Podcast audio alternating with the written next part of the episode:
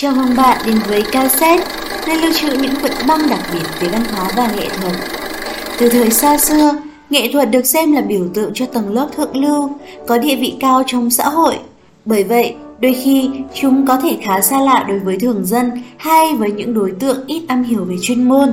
Tuy nhiên, nghệ thuật đến với con người như nguồn suối mát, gột rửa tâm hồn cằn cỗi. Một số khác thực sự đã dành cả cuộc đời để nghiên cứu về công việc của một họa sĩ. Họ không có nhu cầu phải trở thành một nghệ sĩ chuyên nghiệp để định danh cho tình yêu của mình đối với nghệ thuật. Pablo Picasso khi đọc các tác phẩm nghệ thuật đã nói rằng nếu bạn muốn phân biệt một bức tranh tuyệt vời với một bức tranh kém thu hút, bạn nên ngắm nhìn hàng ngàn bức tranh khác trước khi đưa ra đánh giá cuối cùng. Lẽ đương nhiên sẽ có những tiêu chuẩn cốt lõi và quan trọng trong thế giới nghệ thuật. Tuy nhiên, đừng để những gì thuộc về quy tắc chung định nghĩa cái đẹp trong tim mỗi người. Chiêm ngưỡng nghệ thuật cũng giống với bất kỳ loại hình nghiên cứu nào khác. Ngay cả khi bạn không biết bắt đầu từ đâu, chỉ cần nhìn vào một bức tranh, những suy nghĩ, ý niệm đầu tiên lóe lên trong nhận thức, chúng sẽ đưa bạn đến với rất nhiều giá trị nghệ thuật. Với số postcard ngày hôm nay, cùng cassette khám phá một số phương pháp giúp nhận diện và thưởng thức một bức tranh dễ dàng và nhanh chóng hơn bao giờ hết. Người thường có thể tìm thấy lời giải thích cho những điều mình chăn trở về các quy tắc chuyên nghiệp khi đọc một bức tranh qua lăng kính của cuốn sách How to Read Paintings, A Crash Course in Meaning and Method. Tạm dịch, làm sao để đọc một bức tranh, một khóa học về ý nghĩa và phương pháp cấp tốc của tác giả Liz Riddle. Cuốn sách tập trung vào các kiệt tác phương Tây, đặc biệt trong thời kỳ của phục hưng thế kỷ thứ 15 đến đầu thế kỷ thứ 21. Đôi nét về tác giả Liz Riddle Tác giả Liz Riddle là một nữ nghệ sĩ, nhà sử học, nhà giáo dục và tác giả người Anh. Cô là giáo sư mỹ thuật tại khoa hội họa trường mỹ thuật Slade thuộc Đại học College London, đồng thời là giảng viên và nhà viết tài liệu giáo dục tại National Portrait Gallery London. Những tác phẩm xuất sắc của cô được trưng bày tại triển lãm ở châu Âu và Mỹ. Trong sự nghiệp văn chương của mình, Liz sáng tác hai cuốn sách nổi tiếng Mirror Mirror Self Portraits by Women Artists, tạm dịch Tấm gương chân dung tự họa của nữ nghệ sĩ được ra mắt vào năm 2001 và Insights Self Portraits, tạm dịch Cái nhìn sâu sắc của các bức chân dung tự họa xuất bản năm 2005. Cuốn sách How to Read Paintings, A Crash Course in Many and Liz Riddle chỉ ra năm yếu tố chủ chốt của những bức tranh như hình dáng và biểu chất bề mặt, shape and support, phương tiện thể hiện và chất liệu, medium and materials, kết cấu, composition, phong cách và kỹ thuật, style and technique, dấu hiệu và biểu tượng, sign and symbols. Thông qua đó, mọi người có thể hiểu và tận hưởng những tác phẩm nghệ thuật tốt hơn. Trước tiên, hãy theo chân cassette tìm hiểu về hình dáng và biểu chất shape and support in tranh. Support là thuật ngữ chỉ biểu chất hay còn gọi chất liệu bề mặt được họa sĩ dùng để vẽ, tạo nên sự khác biệt giữa các tác phẩm. Chất liệu bề mặt có thể là gỗ, vải bố, canvas, vải lanh kéo căng, các hang động, trần nhà. Chúng ta thường thấy hình dáng của một tác phẩm ở dạng các bức tranh chân dung khổ dọc hay tranh phong cảnh khổ ngang. Đôi khi cũng sẽ có những trường hợp ngoại lệ như hình oval hay hình tròn được cho là có tính quyết định đến thẩm mỹ của một tác phẩm. Vào thế kỷ 20 thì hình dáng và chất liệu bề mặt có tính đột phá. Các họa sĩ tôn giáo như Matthias Grunewald khiến nghệ thuật trở nên cầu kỳ hơn. Khi sinh thời, Grunewald là một nghệ sĩ ít được biết đến, căn cứ vào các tài liệu lịch sử, bức tranh Isanam của Cranwell vẽ từ năm 1512 đến năm 1526. Các nhà nghiên cứu đã tiến hành chụp X-quang, chiếu tia hồng ngoại, cực tím, ánh sáng thẳng và ánh sáng xiên để tìm ra những điều thú vị đằng sau bức họa. Các tấm tranh được làm bằng gỗ đoạn và có hình dạng bình hành. Chúng được ghép chính xác với nhau. Những chỗ lồi lõm của mặt gỗ được đá phấn lấp đầy, che khuất các thớ gỗ. Trên đó, ông viết một lớp nền màu trắng. Chính trên nền trắng ấy, các nét phác thảo rất mảnh đã thành hình. Khi tô màu, Grunewald đã giữ nguyên hình tất cả các nét vẽ ban đầu. Đây cũng chính là lý do vì sao khi xem một bức tranh, điều đầu tiên chúng ta cần chú ý chính là cách họa sĩ thể hiện hình dáng và chất liệu của tác phẩm đó. Yếu tố thứ hai là phương tiện thể hiện và các chất liệu màu, medium and materials. Ban đầu, màu sắc được tìm thấy từ những vật liệu từ thiên nhiên. Các loại khoáng chất có thể được mài bằng tay hoặc hòa trộn với dầu và trứng. Các họa sĩ Flemish Baroque đã giới thiệu màu dầu cho người Italy vào thế kỷ 15 và thay thế cho màu được làm từ trứng. Màu làm bằng dầu mang lại chiều sâu cho màu sắc và tính chi tiết nhất có thể.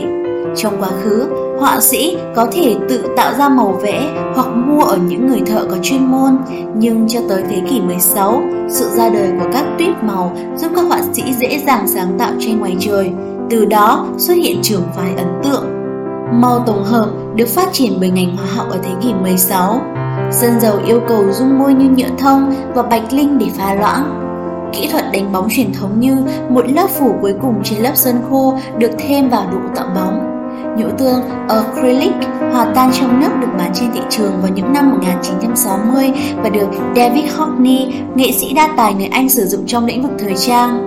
Sơn acrylic là một trong những loại sơn được đánh giá cao về độ bao phủ, có khả năng bám dính tốt và có bảng màu đa dạng.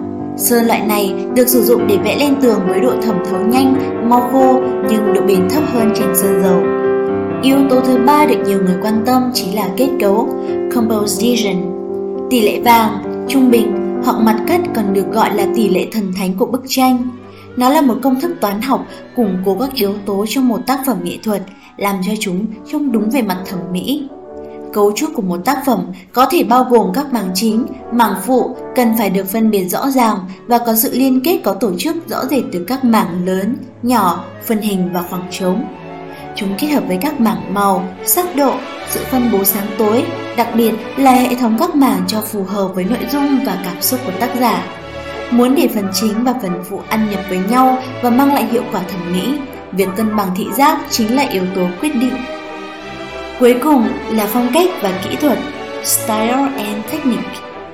Tinh chỉnh kỹ thuật vẽ có thể tạo ra một phong cách riêng biệt, dễ nhận biết bằng cách sử dụng các đặc tính khác nhau bao gồm sự hài hòa của ánh sáng, đường nét, màu sắc và không gian. Màu sắc có thể ấm hoặc lạnh, kết hợp với nhau để tạo ra tông màu da thịt gợi lên tâm trạng của nhân vật. Không gian có thể nông và hẹp, hoặc sâu và rộng lớn. Các hiệu ứng kỹ thuật đặc biệt như vậy thường gắn liền với các giai đoạn lịch sử. Ví dụ như những giọt sương mờ được sử dụng rộng rãi trong các bức tranh tĩnh vật của Hà Lan vào thế kỷ 17. Những thuật ngữ cụ thể như Scumble and Inspator, vẽ đắp được dùng để mô tả các hiệu ứng đặc biệt. Phong cách và kỹ thuật tạo nên nét riêng biệt của một người nghệ sĩ, đồng thời cũng ảnh hưởng đến cách chúng ta nhìn nhận.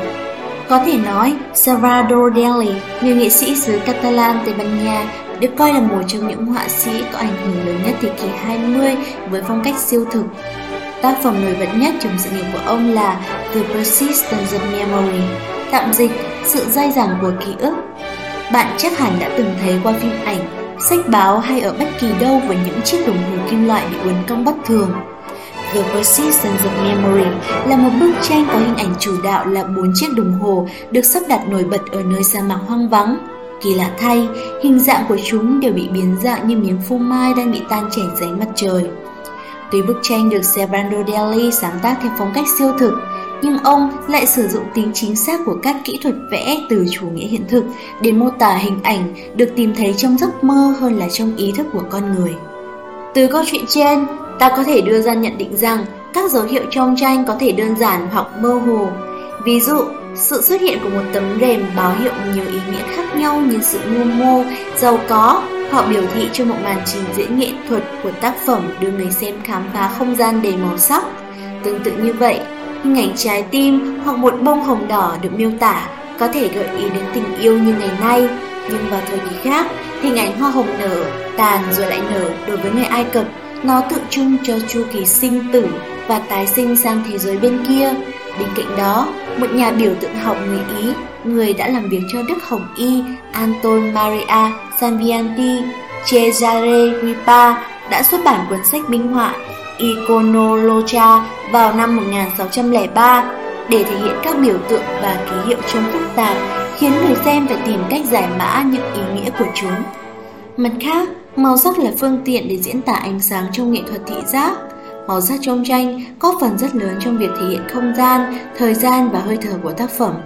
Chúng mang ý nghĩa khác nhau bởi các nền văn hóa đa dạng. Ví dụ, màu trắng thường tượng trưng cho sự tinh khiết như việc miêu tả nữ hoàng đồng trinh Elizabeth dễ nhất. Nhưng người ta cũng vẽ bằng màu trắng để biểu thị sự tăng thương trong đời người. Hai màu xanh lá cây gợi sự ghen tị, mặt khác đây cũng được coi là màu xanh của hy vọng. Cảm ơn bạn đã lắng nghe cassette số 73 về How to Read Paintings, làm sao để đọc các bức tranh. Vì xã hội ngày càng phát triển cùng với sự sáng tạo không ngừng của các họa sĩ, những tiêu chí trên chỉ mang tính tương đối. Chúng ta không còn dừng lại ở bốn yếu tố để đánh giá một tác phẩm hội họa mà cần phải liên tục cập nhật xu hướng mới của thời đại.